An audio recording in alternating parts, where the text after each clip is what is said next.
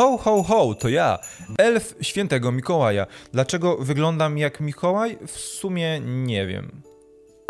Cześć! Dzisiaj zabieramy Was w podróż po świątecznych filmach Netflixa. Dlaczego? Bo jak co roku przygotowaliśmy dla Was świąteczny przegląd Netflixa. Po prostu. Mamy dla Was cztery filmy, e, wszystkie są godne Waszej uwagi, aczkolwiek trafiają się w tym zestawieniu gorsze i lepsze.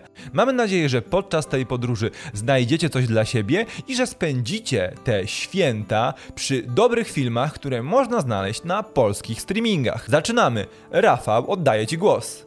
Świąteczna Kronika 2. Kurt Russell powraca jako święty Mikołaj chociaż mam wrażenie, że sama historia wypada nieco gorzej niż w części pierwszej.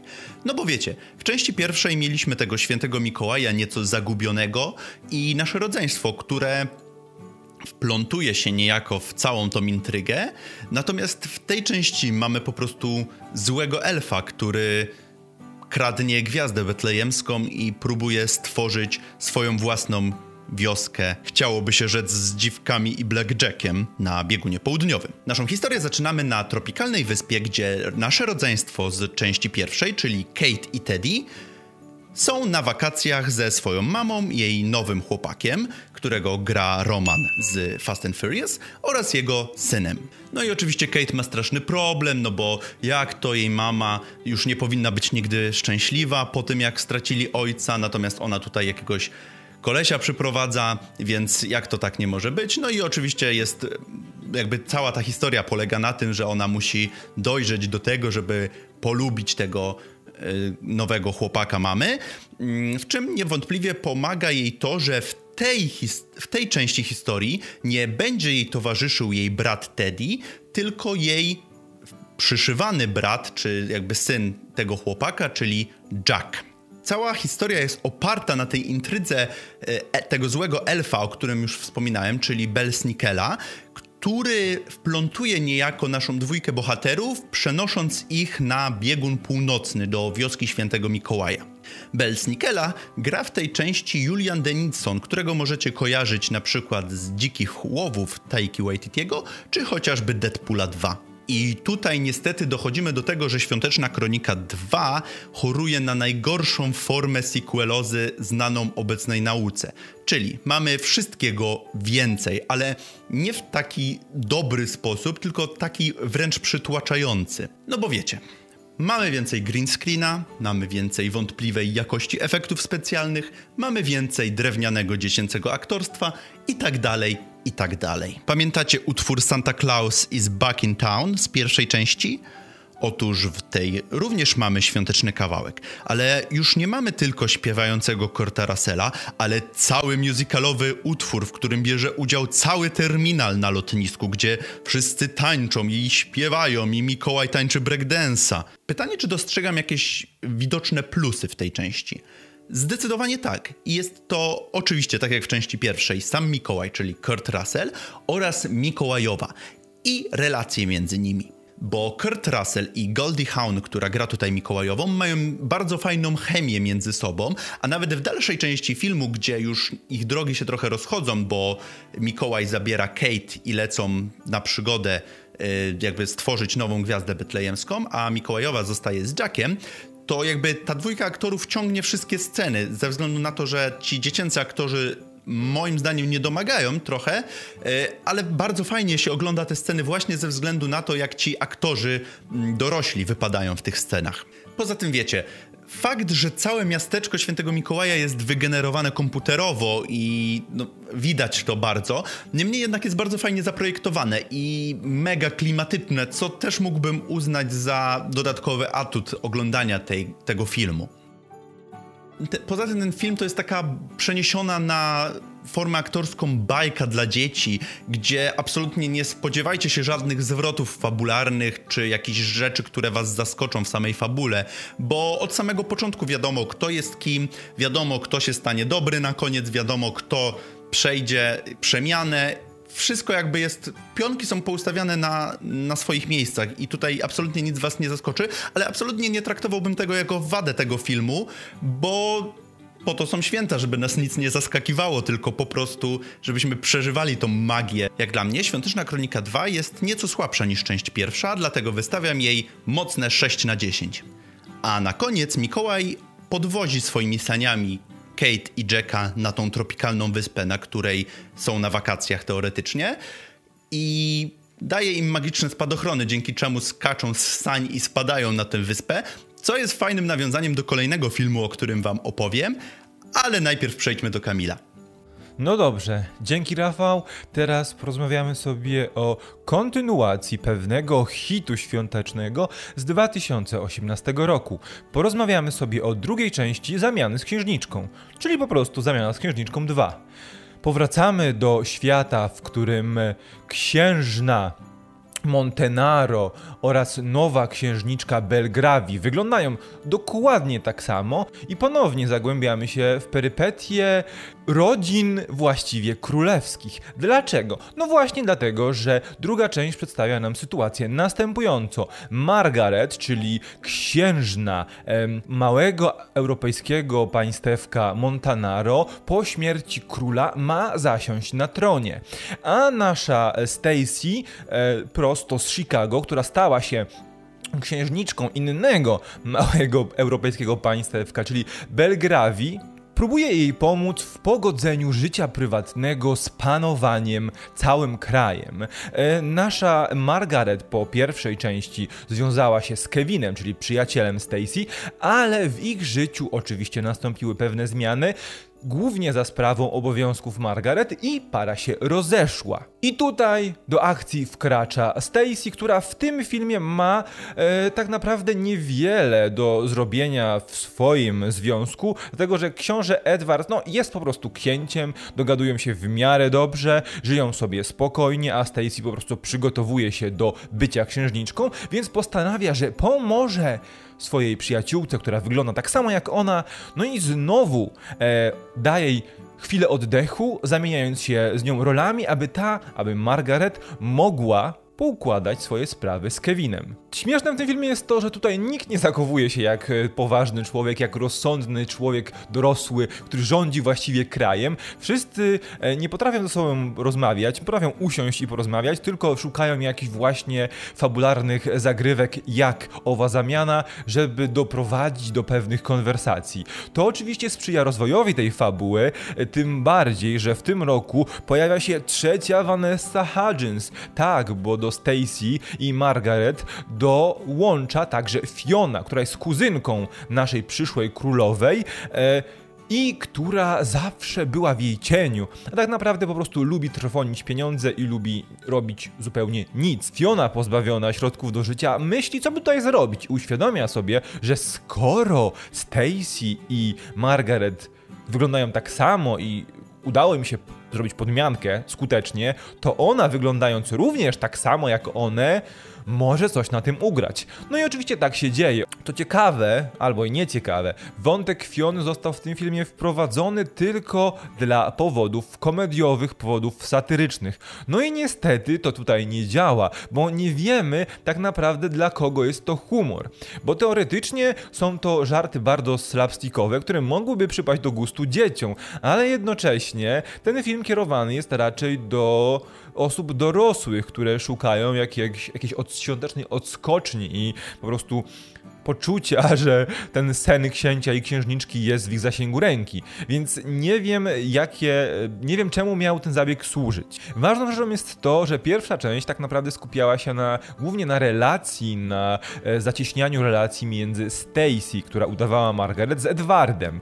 I tutaj oczywiście ich, związkowi przyszłemu. Druga część natomiast bardziej skupia się na relacji Margaret z Kevinem i poznajemy właśnie świat Margaret, bo cało, całość, cała zamiana z Księżniczką 2 dzieje się na przestrzeni kilku dni, które doprowadzić mają do koronacji Margaret na królową Montenaro. Musiałem się chwilę zastanawiać, zastanawiać, bo jest mnóstwo tych nazw już w świątecznym uniwersum Netflixa, mnóstwo e, nazw różnych państw, więc to nie jest tak wcale prosto. Co ciekawe, mamy oficjalne potwierdzenie, że filmy świąteczne Netflixa tworzą wspólne uniwersum, bo do, dotychczas gdzieś tam w różnych filmach pojawiały się nazwy państw, pojawiały się em, wspominki tego, co działo się w innych filmach. Tutaj podczas koronacji Margaret na królową Montenaro mamy naszą parę królewską z Aldowi, czyli parę z filmów, a właściwie już trylogii filmów Świąteczny Książę. Co to oznacza? Czy doczekamy się czwartej części?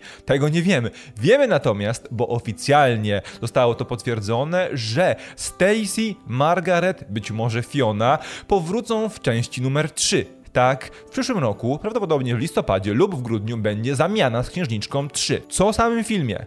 Jak to podsumować? Tak, że jeśli oglądacie ten film w świątecznym nastroju na autopilocie, to spokojnie, śmiało wybierajcie, decydujcie się. Być może w takim double feature, double feature z pierwszą częścią. Natomiast nie włączajcie zbyt mocno myślenia, ponieważ wszystko zacznie się tutaj psuć. Moja świąteczna ocena to 4 na 10 wystarczy, żeby obejrzeć. Rafał, przechodzimy do ciebie. Dzięki, Kamil. Wow, od czego by tu zacząć? Mm, może od tytułu, bo tytuł Prezenty z nieba może nie do końca wam mówi o co chodzi. W oryginale tytuł ten, tytuł ten brzmi Operation Christmas Drop, co jest nawiązaniem do prawdziwej operacji, którą amerykańskie wojska prowadzą właśnie w okresie świątecznym. I tą informację udziela nam sam film przed napisami końcowymi.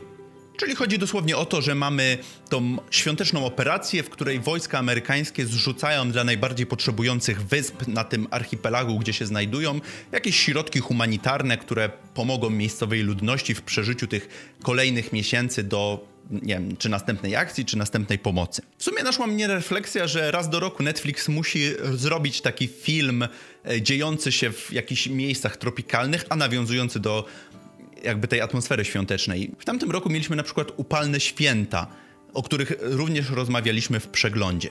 Historia zaczyna się od tego, że w Waszyngtonie jest zła pani kongresmen, która chce zamknąć bazę lotniczą i która wysyła swoją asystentkę Erikę, żeby znalazła jakieś haki, które dadzą do tego pretekst.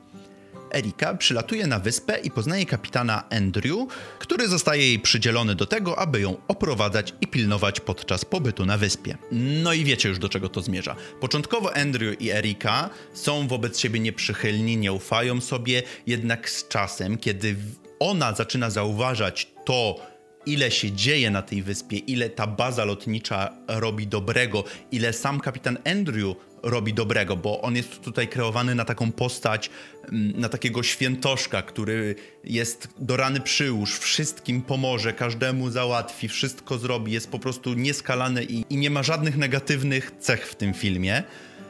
I kiedy ona to zaczyna zauważać, no to zaczyna się coraz bardziej do niego przekonywać. Kiedy on zaczyna zauważać, że ona się przekonuje do niego, to zaczyna się przekonywać do niej. No i wiecie już do czego to zmierza. Powiem wam szczerze, że myślałem, że oglądanie tego filmu sprawi mi większy ból, ale nie było tak. Ta atmosfera świąt, która się roztacza w tych jakby niesprzyjających warunkach, no bo mamy tropikalną wyspę, mm, jest naprawdę fajna i taka dość egzotyczna dla nas żyjących w Polsce. Więc y, była to jakaś wartość dodana. Oczywiście wiadomo, ten film jest przepełniony głupotkami, nikt was, nic was tutaj absolutnie nie zaskoczy. No i aktorstwo. Przejdźmy do aktorstwa, bo mój Boże, co tam się wydarzyło? Ja nie wiem skąd oni wzięli tych aktorów i gdzie był reżyser na planie podczas kiedy działo się to, co tam się działo w tym filmie. Nie mam zielonego pojęcia, niemniej jednak efekt jest przerażający co tak naprawdę psuje cały odbiór filmu, no bo tak jak wspomniałem, ta atmosfera kreowana jest całkiem okej. Okay. Część scen naprawdę wywołuje totalny cringe. Na przykład ta. Weźcie na to popatrzcie. Rika dowiaduje się, że jednostka organizuje ten świąteczny zrzut, o którym jest mowa przez cały film i podchodzi nagle do dzieci i rozdaje im rzeczy swo ze swojej torebki. No, jak dla mnie XD. Niemniej jednak myślę, że gdzieś między świątecznym barszczem a świątecznym serniczkiem może wjechać wam ten film, szczególnie do oglądania z rodzinką, z, szczególnie z żeńską częścią waszej rodzinki. Jak dla mnie jednak jest on chyba najsłabszym z tego zestawienia, które przygotowaliśmy dla was. I dałbym mu 4 na 10. No dobrze, dzięki Rafał za tę polecankę, a na koniec naszego świątecznego przeglądu Netflixa 2020 mamy film, który wydaje mi się naprawdę filmem godnym polecenia. O co chodzi? O Pana Jungle i świąteczną podróż. Filmie, który ukazał się dość wcześnie, bo już 6 listopada na Netflixie jest dostępny przez cały miesiąc. Opowiada on historię wynalazcy, który jednak zostaje zdradzony przez swojego ucznia i podupada. Przestaje wierzyć, przestaje tworzyć, zamyka się w sobie, staje się posępny, załamany i traci w życiu wszystko. Jednak mijają lata i spotyka swoją wnuczkę, która ma tą magię. Jest tak samo skora do wymyślania wynalazków, tak samo chętnie marzy i odstaje trochę od świata, najlepiej odnajdując się wśród cyferek i różnych narzędzi. Co ciekawe, jest to musical. Na początku, kiedy zacząłem oglądać Pana Jungle i Świąteczną Podróż, myślałem, że czy to będzie taki Hamilton, tylko o... E, gościu, który robi świąteczne zabawki i jest wynalazcą? No, tak to wygląda na początku, ale nie jest tak do końca. Ten film ma fantastyczny klimat, ma fantastyczną scenografię, fantastyczny krajobraz. Stroje w tym filmie są przepiękne. Sama fabuła, no jest to bardzo baśniowy świat z wieloma przewidywalnymi tropami, które e, da się przewidzieć już gdzieś na początku filmu. Ale, ale, mamy tutaj Foresta Whitakera w roli Jeronikusa Jungle, czyli naszego wynalazcę. Mamy Kigana Michaela Kia w roli naszego Gustafsona, czyli antagonisty. Mamy Rickiego Martina jako kukiełkę Don Juan Diego, oczywiście jego głos. Mamy też parę naszych młodych protagonistów, czyli Journey, e, wnuczkę e, naszego Jeronikusa i Edisona, bojaźliwego chłopca, który też chce być wynalazcą i mamy robota! Badiego 3000, a więc wszystkie te elementy, które sprawiać mogą, że ta baśniowa e, otoczka w stylu trochę opowieści wigilijnej, trochę może Piotrusia Pana, nabiera tego filu prosto z XXI wieku. Wystarczy uwierzyć, to przesłanie zdecydowanie trafi do dzieci, a jeśli wy szukacie czegoś przyjemnego na święta, e, co naprawdę wygląda znakomicie, co ogląda się przyjemnie, co ma piosenki, naprawdę kilka fajnych piosenek, no i też znakomitych aktorów, to Pan Jungle i Świąteczna Podróż jest zdecydowanie czymś dla Was. Moja ocena? W normalnych warunkach byłoby to 6 na 10, ale w atmosferze świąt to spokojne 7 na 10. Dziękuję Wam, Rafał. I to był nasz przegląd, i to był nasz coroczny przegląd świątecznych propozycji od platformy Netflix. Oczywiście tych propozycji jest dużo, dużo, dużo więcej i mam wrażenie, że z roku na rok coraz więcej. Nawet na naszym kanale możecie jeszcze zapoznać się z naszą opinią o randkach od święta czy Dash i Lili, a jeszcze w tym tygodniu czeka na was, będzie czekał na Was materiał o pewnym miniserialu wyprodukowanym również dla platformy Netflix przez naszych zachodnich sąsiadów.